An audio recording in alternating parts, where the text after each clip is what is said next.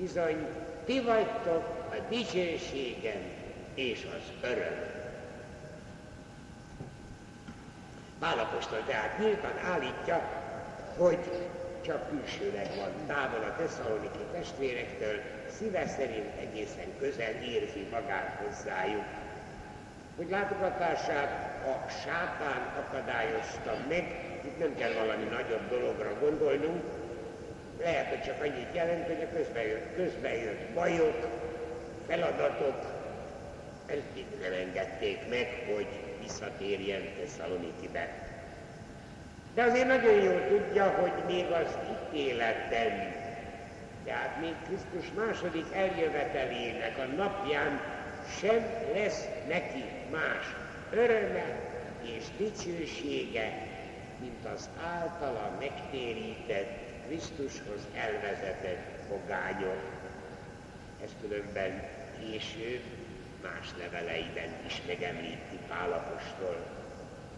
Itt viszont a továbbiakban fölidézi azokat az eseményeket, amelyek ottani működése után történtek. Hallgassuk csak meg! Amikor mi törötökben voltunk, megmondtuk nektek előre, hogy megpróbáltatások várnak ránk. Ezért küldtem testvérünket és Krisztus evangéliumának hirdetésében Isten szolgáját, Timóteus hozzátok, hogy megerősítsen benneteket hitetekben, és bátorítson, nehogy valaki is megtántorodjon ezeknek a megpróbáltatásokra idején. És rá ne szedjen benneteket a kísértő, hogy az én fáradtságom így kárba veszem. Timóteusz éppen most ért vissza tőletek, és jó hírt hozott nekünk hitetek és szeretetetek felől. És még arról is, hogy szívesen emlékeztek ránk, és ti is szeretnétek látni, ahogy én is titeket. Hitetek megvigasztalt titeket, testvéreim, minden bajban és szenvedésben. Ha kitartotok az Úrban, mindig újjá élettek. Nem is tudom, hogyan róhatnám le hálámat Istennek ezért az általatok ért nagy örömért. Buzgón imádkozom éjjel-nappal, hogy újra láthassunk személyesen benneteket, Isten a mi atyánk és Urunk Jézus Krisztus elvezesse hozzátok utunkat. Addig is gyarapítson és gazdagítson az Úr szeretetben egymás és mindenki iránt, mint ahogyan mi is nagyon szeretünk titeket. Tegye álhatatossá szíveteket az Isten hogy fedhetetlenül állhassatok atyánk elé, amikor a mi Urunk Jézus eljön összes szentjeinek kíséretében. Az apostolok cselekedetei könyvének a 17. fejezetéből tudjuk, hogy Pál apostol Tesszalonikiből, Béreán és Aténen keresztül Korintoszba érkezett de még Aténből visszaküldte Tesszalonikiba munkatársát Timóteuszt, hogy vigasztalja és bátorítsa a testvéreket, nehogy a fogányok és a zsidók magatartása eltántorítsa őket a Krisztusi hittől. Ő maga már előre figyelmeztette őket, hogy a hívő élet bizony küzdelmekkel jár. De éppen a küzdelmes életben kell megerősödni, Timóteusz most megnyugtató hírekkel éri utol az apostol Korintusban. És ebben ez a jó hír és a ragaszkodás készteti az apostol levél megírására. Érdemes megfigyelni, hogy Pál apostol mennyire azonosítja magát az evangélium terjedésével, és érzelmileg is mennyire benne él munkájában. örül annak, hogy a tesszalonikiaiak szilárdan állnak az Úrban, vagyis Krisztushoz tartozónak tudják magukat, egyelmileg is. Ezért ad hálát Istennek, de szeretne újra eljutni hozzájuk, mert azért tudja, hogy az a néhány hónapos ott léte, az alatt a néhány hónapos ott léte alatt nem tudta átadni nekik a Krisztusi hit teljes gazdagságát, és csak abban bízik, hogy ha álhadatosan kitartanak, maga az Úr pótolja majd a hiányokat, és megerősíti őket szeretetben egymás iránt és mindenki iránt. És akkor fedhetetlenül állhatnak majd Krisztus elé, aki eljön majd ítéletet tartani, így mondja Pál, szentjeinek a társaságában. Amikor itt a szentek társaságát említi az apostol, akkor az ószövetségi népnek a képe lebeg a szeme előtt, az Isten dicsőségéhez hozzá tartozik mindig egy nagy udvartartás. És az Istennek a dicsőségesen eljön Krisztusnak is ilyen udvartartása, az angyalok tömege és a megdicsőült szenteknek a serege. Az üdvösség végleges megnyilvánulása ugyanis Krisztus dicsőséges újrajövetele lesz. Ezt az első Krisztusi közösségek mindenütt a közeli jövőben várták, és Pál szavai is bizonyos mértékben ilyen gondolatot meg is engednek, bár ő inkább a halál pillanatára gondol, mint a világvégi utolsó ítéletre. Mind a kettőnek az időpontja teljesen bizonytalan, de levelében később erre a kérdésre még egészen konkrétan visszatér, hogy világosabbá tegye szavait. Egyelőre most a következő részben az Istennek tetsző életre vonatkozólag akarja összefoglalni néhány intelmét. Így folytatja. Most is kérünk és intünk titeket, Urunk Jézus Krisztusban, úgy, ahogyan tanultátok tőlük. Éljetek Istennek tetsző életet, és haladjatok benne egyre előbbre, hiszen Isten akarata az, hogy szentek legyetek. Kerüljetek tehát minden tisztátalanságot, mindegyitek tisztességesen és szentül éljen feleségével, és kerüljétek az érzékiség minden szabadosságát, mert azt csak a pogányok teszik, akik nem ismerik Isten.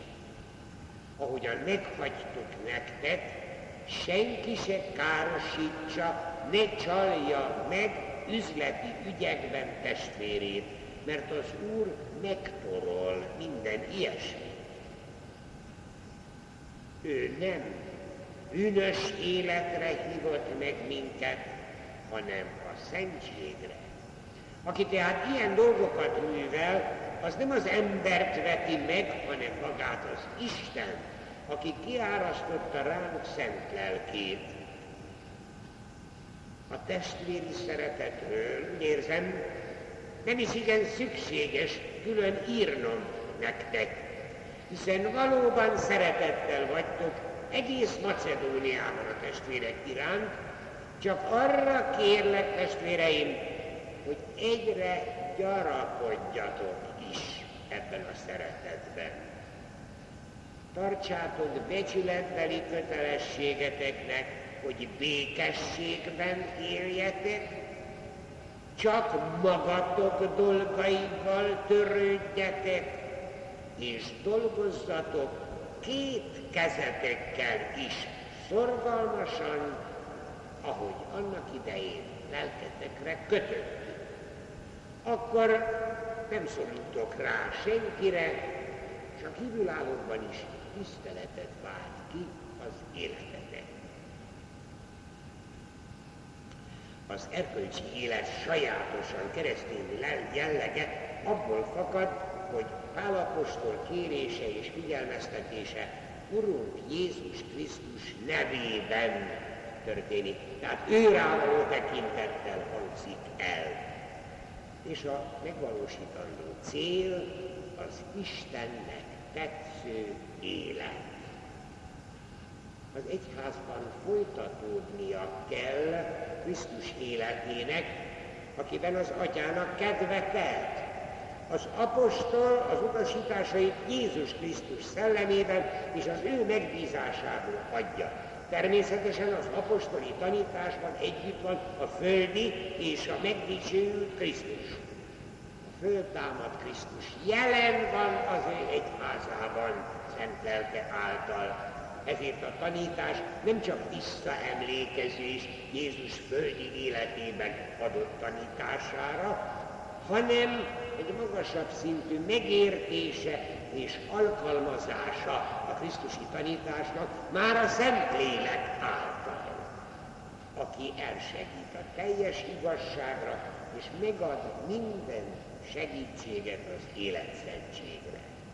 Néhány utasításánál az apostol természetesen figyelembe veszi az akkori ottani pogány környezetet. Ezért kéri, hogy óvakodjanak a tisztátalanságtól.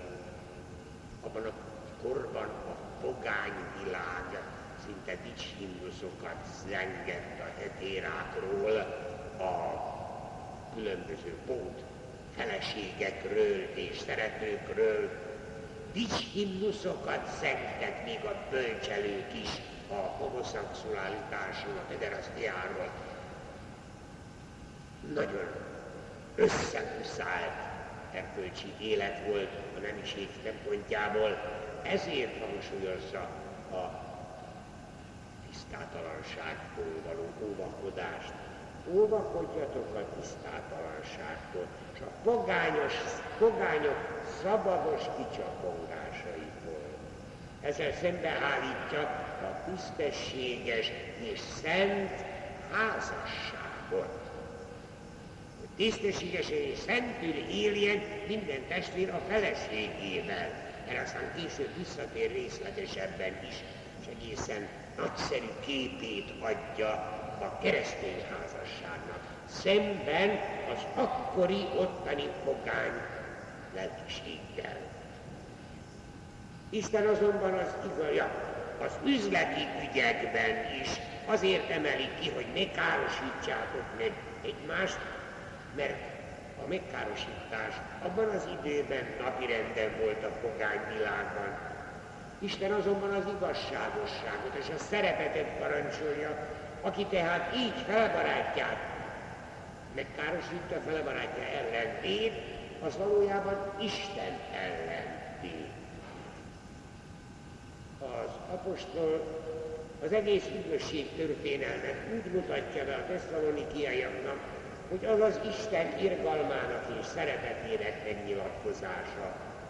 A szeretet tehát a leges-legelső követelmény, hogy békében éljenek egymással, hogy a saját hivatásukat teljesítsék, és igyekezzenek saját munkájukból megélni. Ezt szabadjon még egyszer felolvasnunk, tudnék, ez egészen furcsa megnyilatkozás abban az időben, a római birodalomnak akkora légkörében. Tartsátok becsületbeli kötelességeteknek, hogy békességben éljetek, csak magatok dolgaival törődjetek, és dolgozzatok két kezetekkel is szorgalmasan, ahogy annak idején lelketekre kötött. Nos, itt ezt nagyon meg kell figyelni, mert hogy itt külön említik a Pálapostól a kétkezű munkát, azért van, mert a pogány görög világban a nehéz munka az a rabszolgák dolga volt. Csak a rabszolgák végezték, azt lealacsonyítónak tartották. A Krisztusiaknál azonban ez ne így legyen, mindenki dolgozzék szorgalmasan, mert ez adja meg a szükséges függetlenséget, és még a pogányok részéről is bizonyos megbecsülést jelent. Ez így persze nem egészen egyértelmű, és itt azért nem egészen értünk mindent. Bizonyára mindannyian hallottuk már azt, hogy később sokszor éles kritika érte magát Jézus Krisztust is, Szent Pált is, és az első keresztényeket is, hogyha ők így vélekedtek, komolyan így vélekedtek a kétkezi munkáról, de akkor miért nem léptek fel határozottan a rabszolgaság intézménye ellen? Hát ez nem szabad elfelejteni, hogy abban az időben, és még sok, a sokáig, több évszázadon keresztül a rabszolgaság annyira hozzátartozott a társadalmi berendezkedéshez, hogy annak nyíltan hadat üzenni egyszerűen képtelenség volt. Föl kell azonban mérni annak az óriási szinte forradalmi jelentőségei, hogy először is a legelső időktől kezdve rabszolgákat épp úgy megkereszteltek, mint szabadokat. És a Krisztusi közösségben semmi különbség tétel nem volt között. Botrány forradalmi változást jelentett akkor, és ez nem csak az úrasztalánál volt a Szent Misénél, hanem míg a társadalmi kapcsolatokban is. Hát a pogány hatóságok előtt is határozottan botrányt jelentett, hogy a krisztusiak között házasságot kötött szabad ember a pogánya. A római birodalomban a legszigorúbb törvény tiltotta azt, hogy szabad ember rabszolgával kössön házasságot. Ez soha nem volt akadály a Krisztusi közösségben. Ezt föl kell fogni, hogy ez micsoda óriási jelentőségű volt. És ebben akkor a, az akkori kornak a szemléletét figyelembe véve kell állapostól figyelmeztetését is értenünk, hogy két kezetekkel is dolgozzatok szorgalmasan, amint azt lelketekre kötöttem. Tehát a Krisztus hívőnek még a rabszolga munka is kötelessége. Persze ezzel azért ők nem tudták intézményesen megszüntetni a rabszolgasságot, de saját körükben gyakorlatilag mindent megtettek ennek érdekében. Teljesen értetlen tehát az az elmarasztalás, hogy a kereszténység egyik napról a másik napra miért nem szüntette meg a rabszolgaságot, vagy miért nem indított egy hatalmas mozgalmat a rabszolgaság intézménye ellen.